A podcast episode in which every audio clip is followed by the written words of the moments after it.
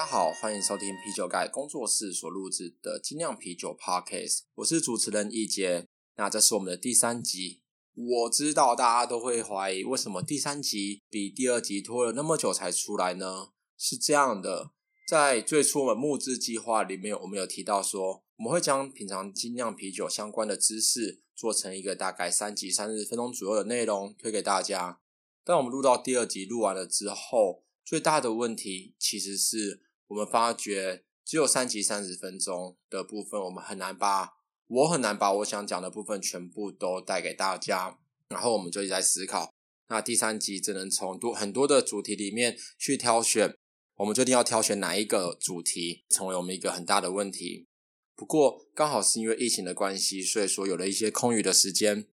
然后我们就开始想，小朋友才做选择，我全部都要。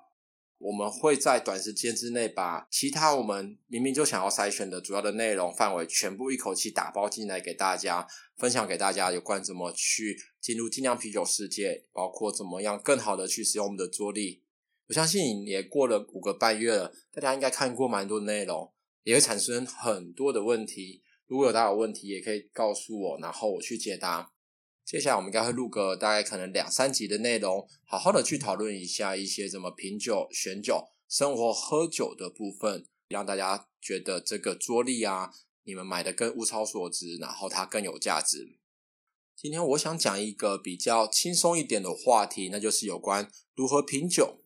品酒这件事情呢、啊，有些人可能会想说，诶，这个是专家，就是那种可能穿着西装笔挺，然后坐在很舒服的饭店的座位上，然后一群专家摇着酒杯去讨论的话题。那品酒感觉很专业，跟我们一般人不太一样，你会有点点退却，你不太敢表达自己的意见。但我今天开宗明义就想跟大家聊一件事情，就是其实品酒应该是一个非常平凡、非常可以生活化的一件事情，并不是只有专家或是所谓的达人。他们在做的喝酒，他们在讨论的东西才是唯一的正确答案。你们就是不需要很紧张这一块。通常品酒这件事情呢、我们最重要的目的其实就是将我们喝过的酒，不管你是用感性的方式还是理性的方式，那你把它用或是文字或是语言的方式把它记录下来，当然包括对于你以后的呃分享给别人的经验来讲，都是非常重要的。你今天喝到一支很好的酒，然后你要推荐给一个没喝过这支酒的朋友说，这支酒真的非常的好喝。你该如何用语言跟文字去打动听你讲话或是看你文字的人？这件事情就变得非常的有趣，而且生活化。通常在这一块，我觉得大家先不要觉得品酒是很专业的。然后第二个部分是，你们要去相信一件事情。真正最好的品酒的概念呢、其实是你用生活中的食物跟你的饮食经验，在你可以产生共鸣的朋友圈或是交友圈里面，去告诉别人，你觉得这一个酒你喝下去了之后，你感觉它有什么样的味道，然后它跟 A 跟 B 它有什么样的不一样，它的差异在哪里？比如说 A 的香气，比如说以 IPA 来讲，可能 A 的香气它比较偏百香果。而 B 的香气，它可能比较偏青草的香气，比较偏柠檬草的味道。那在说服你朋友的过程之中，他觉得诶很有趣。原来两支同可能同一个酒厂出的不同的 IPA，酒标都很漂亮，原料也一样，都是水、麦芽、酵母跟啤酒花嘛。但它其实闻起来却可以有不一样的表现力。这个时候，你的语言跟你的文字就可以成功的引起了听你讲话的人的一个兴趣，或是他可能也喝过这支酒。那他可能就会觉得说，你的文字很有一个生动感，他可以开始跟你讨论，产生一个共鸣，开始讨论说，诶，我也觉得它很柠檬草，我也觉得它很百香果，布拉布拉布拉等等的。你们两个在品酒的过程中，就会产生了很多的文字跟对话，会让你们觉得品酒非常的好玩，产生共鸣。所以其实品酒它不止不单是一个专家可以做的事情。而且，甚至你去描绘啤酒的，不管是香气还是它的外观，任何一件事情，你都可以用一个非常非常简单的、平民的生活化的文字去描述它，不用一定要像大师们讲的哦。我觉得这个是颜色非常清澈，琥珀中带点古铜感，不需要那么的，其实真的不需要那么的夸张，就是很平常心的去描述你觉得看起来的感觉。比如说，你可能觉得，哦，我觉得它看起来好像是五十岚的红茶的颜色。其实这样子的话，你的文字描述或是你的语言就会让别人一秒都听得懂。哦，五十岚，我懂。哎呦，我已经喝了十几年的五十岚了，我懂。就是会有这种感觉。这个是一个我觉得心态面的建立跟一个养成，大家相信自己其实是可以做得到，分享描述你品酒品到的东西的能力跟可能性。第二个部分就是说，通常我平常在教课的时候，不管是在大学还是其他地方教课，我就会特别跟学生讲一件事情：你敢讲出来你闻到或是喝到的味道，这件事情非常的重要。就是你觉得这个酒它有百香果的味道，你就讲出来。因为你闻到的这个味道是独特于你一个很有趣的一个记忆，那是其他人用再多的语言都无法取代的一件事情，所以你应该把它记录下来，以后你也可以比较真心真意的去分享给别人。那我觉得这个第二段就非常的重要，就是说，不止品酒是人人都可以做的之外，其实你应该要尝试着勇于去表达。你越常去传达出呃你感受到的那些味道，你越常去做这件事情，其实你会更熟练。一来你可以产生自信心。二来，你也可以加速你的一个表达跟行动的一个精准度。品酒，接下来我们讨论到的品酒的东西啊，可能有点多，可能有点点悬。这些东西其实都是给你做一个品酒记录或是品酒笔记的一个参考的一个流程跟方向。它没有代表着你一定要跟我一样，或是你一定要听得懂我在讲什么。更多的是你能不能产生对自己的味道跟味蕾的一个自信心，去相信自己能做到。如果你可以做到，那在未来的日子里面，你就更有信心。大致上，我们两个前提要件在这边跟大家讨论完了之后，简单的跟大家讲一下，为什么我们会在这一集里面去跟大家怎么聊品酒。那是因为在后面的几集里面，我就是想讨论到包括不良风味，然后包括评审的工作内容，或是一些啤酒比赛的可信度，还有我们如何选酒在这个桌历上面。或是你以后该怎么去喝酒？其实这一切一切的根源都建基在品酒或是喝酒的感受这件事情上面。当你能很很有体系，或是很有自己的想法去品酒，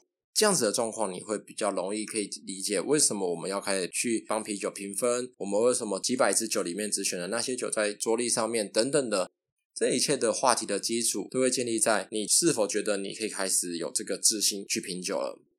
通常我们品酒的一个步骤啊，比如像吃东西就是什么色香味，啤酒的其实观察的四个点或是说五个点就是香气、外观、味道、口感，还有你对它的一个感受的总结小结这样子。会觉得是先看颜色，再闻味道。这个部分的话，我的建议会是，我们可以稍微倒过来一下，香气跟外观，其他相较之下。香气它是一个比较复杂的事情，外观有时候它就是一拍两瞪眼，这个泡沫是否洁白，还是它有点点棕色、金黄色很可爱。那啤酒的颜色是金黄色的、琥珀色的、古铜色，还是深色、咖啡色等等的，其实它就有点像一拍两瞪眼就可以马上知道的事情。那它干不干净？它是有杂质沉淀，还是它是干净的？这个东西我们是可以马上感觉出来的。可是啊，香气它不太一样，就是因为啤酒里面有太多的香味物质。而这些香味物质会影响我们去联想到生活中的食物，或是某一些香料的味道，它不一定真的有加那个食物，因此这个联想是有点点抽象的，它不是那种么的直接，就像是比如我问你这个酒颜色干不干净，你几乎可以一秒回答出来说干净，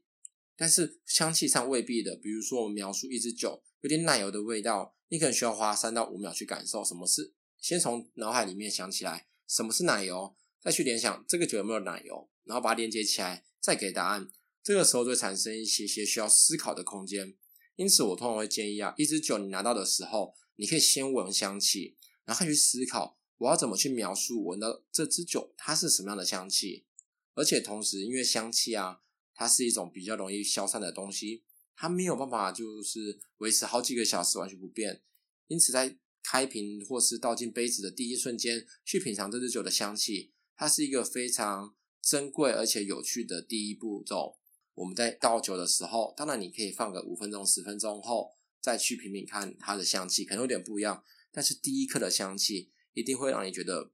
很有趣而且很新鲜。这个是我们的第一个步骤，我会建议你事先观察它的香气，去形容、去描述或是记忆它的香气感觉像是什么。接下来第二个步骤，我们才去看它的颜色。啤酒的颜色它有点 tricky，它有点有趣。哦，我们从小都会被教育啊啊，你们不要以貌取人啊。有些人可能只长得没那么帅，但他其实很有才华。可是今天一个非常好看的啤酒，它未必是很好喝的。因为正常来讲，一个好的酿酒师，你至少至少可以酿出一个色泽漂亮的啤酒。但是啤酒有趣的就是在多数那个颜色很脏、沉淀物不均匀或杂质不均匀、很脏、很黑等等的酒，除非在特殊例外状况之下，不然这些酒通常都不是特别好喝。在我喝过数千支酒的经验里面，通常我第一秒觉得外观看起来不太妙的酒，九成九都不好喝。我几乎没有遇过那种就是看起来蛮糟糕的，但是它喝起来哇，超出我意料很好喝，几乎没有这种状况。所以我们不一定说。好看的酒等于好喝，但我可以很大概率的跟大家讲，不好看的酒几乎不好喝。这也不是说你就不要去品尝，也不是这样子。我们会想说，哎，这酒很漂亮，我可以放心一点去试试看它的味道。但是这支酒的颜色有点脏，比如说泡沫杂杂了了，然后那个或是沉淀物是一块一块结球的，里面黑黑的等等的，还是它的颜色不是那么漂亮的琥珀色，是有点淡到灰色墨水或是黑色墨水的琥珀色的感觉等等的。当你看到一支酒的外观不太对劲的时候，你就会考虑，你等一下要不要先闻一下，先试探一下，因为像古时候那种皇帝旁边有一个太监，拿那个银针去戳戳看，这时候你要保持着一种小心翼翼的态度去对待这支酒，因为它很有可能是不好喝的酒，只是漂亮的酒也不一定都好喝啦，但是不好看的酒很危险。那啤酒我们观察的是包括它的泡沫、泡沫维持力，泡沫的目的啊，除了要保护酒。其实它对于一个啤酒是否好喝，决定性没有那么大。当然，因为你看说台湾很多文化都受到日本的影响，日本人都会要求什么三比七黄金比例等等的，只要泡沫不好，酒就不好喝。但其实它不是绝对的，可以有些人喜欢喝泡沫多的酒，因此你在倒酒的时候，你就把泡沫都积起来。有些人就喜欢没有泡沫的酒，那其实这个都是见仁见智，所以说大家不用很在乎那个泡沫的多还是少。啤酒泡沫多或少，其实关键在于啤酒里面的二氧化碳含量，还有啤酒里面蛋白质的含量。二氧化碳含量越高的酒，你容易倒出越多泡的啤酒。那蛋白质越多的啤酒，比如说像是德国的小麦啤酒，那它的维持就会比较好。有些啤酒像酸的啤酒，它的泡沫维持力都不好，但这不代表说它不好喝哦。那就像我前面讲的，泡沫的多与寡，或是维持力长或短，其实跟它好不好喝无关。不是很建议用泡沫的多寡、颜色等等的去判断。一支酒好不好喝，那个是没有一定的关联性的，所以说不建议大家把它直接画上等号。虽然很多的那个啤酒广告都会这样讲，说泡沫很好看就很好喝，但那真的不一定。我们在这边破解了一下大家对啤酒泡沫的迷思。接下来我们要进入到味道。其实人的味觉只有五种：酸、甜、苦、鲜、咸。但是我们通常形容味道的时候，我们却会形容很多，比如说哈密瓜的味道，比如说百香果、柳橙、芒果。焦糖、太妃糖、巧克力，我们可以形容很多的味道去描述一支啤酒。可是我前面不是讲了吗？人类你只有五种味觉：酸、甜、苦、鲜、咸。那这发生了什么事情？可能有不同的解释，但唯一的定论就是我们的口腔里面仍然具有嗅觉的能力，所以我们还是可以闻到很多酸、甜、苦、鲜、咸以外的味道。因此我们在描述啤酒的味道的同时，我们讲的东西是：当你不是单纯，应该说，当你。对着一杯啤酒，你只想闻的感受到的味道，那叫嗅觉；而你喝下去之后感受到的味道，那叫味觉。描述味道的时候，会比描述香气多上了一些东西，比如说就是酸甜苦鲜咸。我们可以闻到，比如说你闻到醋的香气，你可以觉得它可能会是酸的，但你不能说你闻到了很明显的酸味，因为你的鼻子、你的嗅觉是感受不到酸的。就跟我们闻到海水，你知道它是咸的，但其实你不是用鼻子感觉到咸味。你是嗅觉的香气连到了记忆，记忆中的那个咸味，让你知道它闻起来像咸的。不然，其实我们在嗅觉上面，我们不会去形容是酸甜苦咸咸等等的味道。那特别重要的两个因素在啤酒里面就是苦味跟甜味。我们在酿造啤酒的时候，麦芽它是会带来糖分，让酵母可以转化成酒精，但它的甜有时候会保留下来。再来就是啤酒花，啤酒花会为啤酒带来苦味。因此，我们正常的啤酒里面呢、会有苦跟甜两个要素。在品啤酒的时候啊，尽可能的不要去怕苦，苦是一个非常好的平衡甜的元素。就像是一杯珍珠奶茶，如果是全糖的，你可能喝不到三口都觉得太甜了，所以可能要三分糖，让茶的涩味跟奶还有甜味做一个完美的平衡，才让你觉得很耐喝，可以一直喝一直喝。所以啤酒它的苦味就是用来平衡它的甜，它的甜也不能太过，苦也不能太过，两者达到一种稍微完美或是危险的平衡，就会做出一支非常有趣而优秀的啤酒。那这个是味道上大家可以去注意的部分。接下来是口感，口感它跟味道虽然都是从我们的口腔里面去触发去感受的，但它有点点不一样。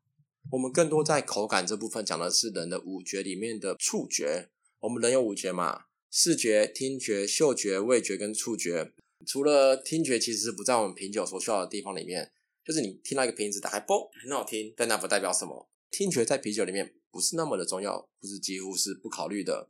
那我们刚才一开始聊过的是嗅觉，再来是用看的外观的视觉，再来是口中的味觉。接下来我们要讨论到的是触觉。什么样的一些因素是我们在感觉到触觉的时候会讨论到的呢？那第一个当然包括了酒体，这个酒让你喝起来比较轻盈，还是稍微适中，或是非常的饱满、浓郁、厚实等等的。酒体是一个口感里面最重要，但是也最抽象的东西。比如说很轻盈的酒，气泡感很强，它整个酒喝起来就是轻盈；或是一个很浓郁的酒，却也有很强的气泡感，就让你觉得很有压力，它就是一个很重的酒体。影响酒体的关键就包括了后面的口感里面的一些因素，比如说气泡感、灼热感，或是有有点像葡萄皮或葡萄酒里面的涩味的涩感，或是棉花感等等的这些口感的因素啊，它都可以结合成一个整体，就是酒体的部分。所以我们可以形容一支酒，你喝到的时候，你感觉到它是酒体浓郁的、中等的，还是比较清爽的，可以帮助你以后记忆，你要不要再继续喝这支酒，或是你应该在什么场合喝这支酒的时候，做出一个很好的参考指标。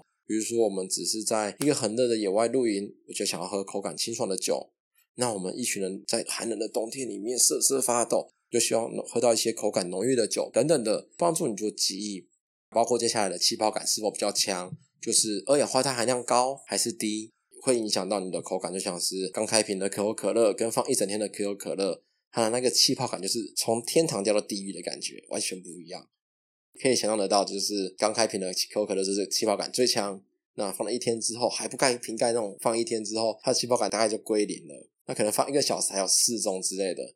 气泡感这一块应该是大家比较有生活经验、比较好想象的。那涩味其实少数的啤酒里面还是会出现涩味，虽然应该是红葡萄酒会比较容易出现涩味，但啤酒也会。涩味在多数时候都是不太好的，所以有时候如果我们想到一支酒有点涩味，那我们可能要注意这个酒是不是酿的状况没那么好。那棉花感其实，在啤酒里面也会有，因为我们在酿造酒的时候，比如说很常见的有些 stout 或者 porter，他们会加燕麦下去酿，然后吃过燕麦粥，就那种滑滑的感觉，它可以帮助啤酒没那么的显得没那么的单薄，更厚实、更绵滑、更有口感一点。那在特定的酒里面增加一点燕麦的口感，其实是非常有趣的。其他都知道 IP 很香，可是很苦。我们要如何不要减低它的苦味，让它一样更香，可是又喝起来舒服呢？加燕麦有时候是一个好方法，那就是柔柔滑滑的，骗过你的舌头的感觉，就是也好像没那么苦，但其实有那么苦。所以棉花感也是一个很有趣的东西。那最后一个点就是酒精感，有时候有些酒酒精浓度高，可它做的非常的圆润，这就显得它的酒精感好像没那么强。可是有时候某些酒它的酒体做的太薄了，可酒精浓度却很高。当你觉得它好像没有什么味道，只剩酒精感，这个时候酒精的灼热感就会凸显出来了，导致你会觉得说好像没那么好喝。大家可以去那个美联社买买看，有那种十、十二趴、十几趴德国进口还是欧洲进口的，几十块钱一罐的那种啤酒的酒精感非常的明显，而且灼烧，真的谈不上什么美味就是了。那这几个点就是一些口感我们可以讨论的东西，综合了我们的所。讨论的这个四个部分，包括香气、嗅觉的部分，包括外观、视觉的部分，味道、味觉，然后还有我们的口感，这四个部分之后，一整轮下来之后，你通常会得出自己的一个答案。或这支酒值不值得买，值不值得这个价格，你会不会想推荐给朋友，或是你会不会再购买等等的因素，你就在这个地方浮现出来了。这时候你就可以很自信的，根据你前面所记录的或是感受到的一些味道跟你的感受。你就得出一个结论，这个结论或许跟身边的人不一样，但是无论如何，这个结论都跟你自身的生活经验有关。它没有绝对的错，它也没有绝对的对，这样子，你就是把它记录下来，然后跟朋友讲，哎，我觉得这个酒怎么样怎么样。你可以觉得它没那么好喝，可以补充一点说，啊、哦，我主观上都觉得它没有那么好喝，啊，你们也可能觉得好喝，比如说喝到酸的啤酒，你可以说，诶，它其实酸的很漂亮，但可惜我个人没有很爱酸的啤酒，所以我应该不会再买。你已经很明白的去传达出了你一个想法，你不是空泛的讲着广告商或者酒商的那些资讯，但是我们不知道你在想什么，你已经有完整的传达出你的想法了。其实不会有人去抨击你。在台湾有一个脸书上的叫做“台湾精酿啤酒俱乐部”，里面的文章贴文要求其实就提到，你喝了一瓶酒，你不能只把它拍个照放上来，或是说你在哪里卖。更多时候，大家想听到你讲说你怎么去评价这支酒。你可能不用花三五百个字去形容，你就要说十来个字，比如说，我觉得它的香气很有趣，但我不喜欢，所以以后不会再买。这样子的一个描述词可能就十几个字，可已经传达出了一些你的想法。可能大家会去跟你讨论，诶，是什么样的香气让你不喜欢？比如说，哦，有点像香菜，我不喜欢吃香菜，那没有错，是对的。每个人的感受是不一样的。在社团里面，我们是鼓励大家去说出自己的想法，只是想法在一开始很难建立。所以我刚才会讲那么多，就是包括从外观等等的，一步一步告诉大家，你应该去注意啤酒的什么部位跟步骤，最终你得出来的一个结论会有依据，而且你比较敢讲，你也比较有想法。这样子的方式，我觉得可以帮助大家更深入去了解跟分析啤酒，而且对于喝啤酒这件事情，你会觉得哇，我的热情起来了，我好有兴趣哦，我想再试试看下一支啤酒它会是什么味道。这样子会让你的啤酒人生跟啤酒体验变得更加的有趣。希望这样子的分享跟这样子的一个步骤流程，能够帮助到你们觉得说每一支酒都值得被探索，然后每一支酒在你手上都是非常有趣的一件事情。每一次喝新的酒都很有趣。如果能达成这个目的，那我就觉得很成功了。今天的部分，谢谢大家花时间来聆听。等一下我会再补充一点点有关味道描述跟重点的部分，是我刚才没提到的部分。那之后有什么问题的话，都欢迎提问给我。那今天先跟大家说再见啦，拜拜。补充一下，就是呃，刚才我在香气跟味道上面，我觉得可以更多的提到的部分是，当你如果不知道你该怎么去形容一支酒有什么香气、有什么味道的话，你可以去想三个东西。第一个是啤酒，它一定是用麦芽、啤酒花跟酵母去酿造的，当然也有水，可是水啊，它本身没有什么太多的味道。麦芽，我们在形容它的香气的时候，是有一些固定的呃模式跟逻辑在走。你可以用我们这个固定的一些常用词库里面先去找，如果你找得到，你就可以用；或是你有更好的形容词，你不妨就用出来试试看。那我们在形容麦芽的时候，我们会从它是白的吐司面包，到有点甜味的日式面包，焦糖、太妃糖、一点坚果，或是烤焦的吐司边、巧克力、咖啡豆，甚至有点泥煤或者炭烧味。你可以用这些词从浅到深的感觉去描述你闻到的味道，不管是哪一个都有可能存在。那但有些酒我们不排除它可能没什么麦芽味道，那这时候就算了。那接下来就是啤酒花跟酵母。啤酒花我们的形容词可能有像是黑胡椒、香料、呃迷迭香、紫罗兰、树皮的味道、森林的味道、大自然，比如说草原的味道、刚除完草的味道。或是更有点芬芳感的，比如说柠檬、百香果、柑橘类。台湾的很常形容 IPA 的，比如说像是荔枝、芒果等等的，其实这些的味道都是存在的。有些更有趣的香气，像是白葡萄等等的峨眉，这些水果的味道都存在。大家可以用这些既有的词汇或是自己去创造都没问题。那酵母的味道的话，它可能包含了包括奶油、香草，然后葡萄干，还有香蕉、丁香。甚至有点点皮革、皮草或是茅草的味道都有可能存在，水梨、苹果等等的都可能有，所以大家不用客气，就是把一些偏柔和、不像啤酒花那么刺激、那么直接、柑橘类的水果的香气用在酵母这一块。更多你记得这些香味，然后你愿意去尝试用它描述，久而久之就知道，诶，它是对的还是错的了。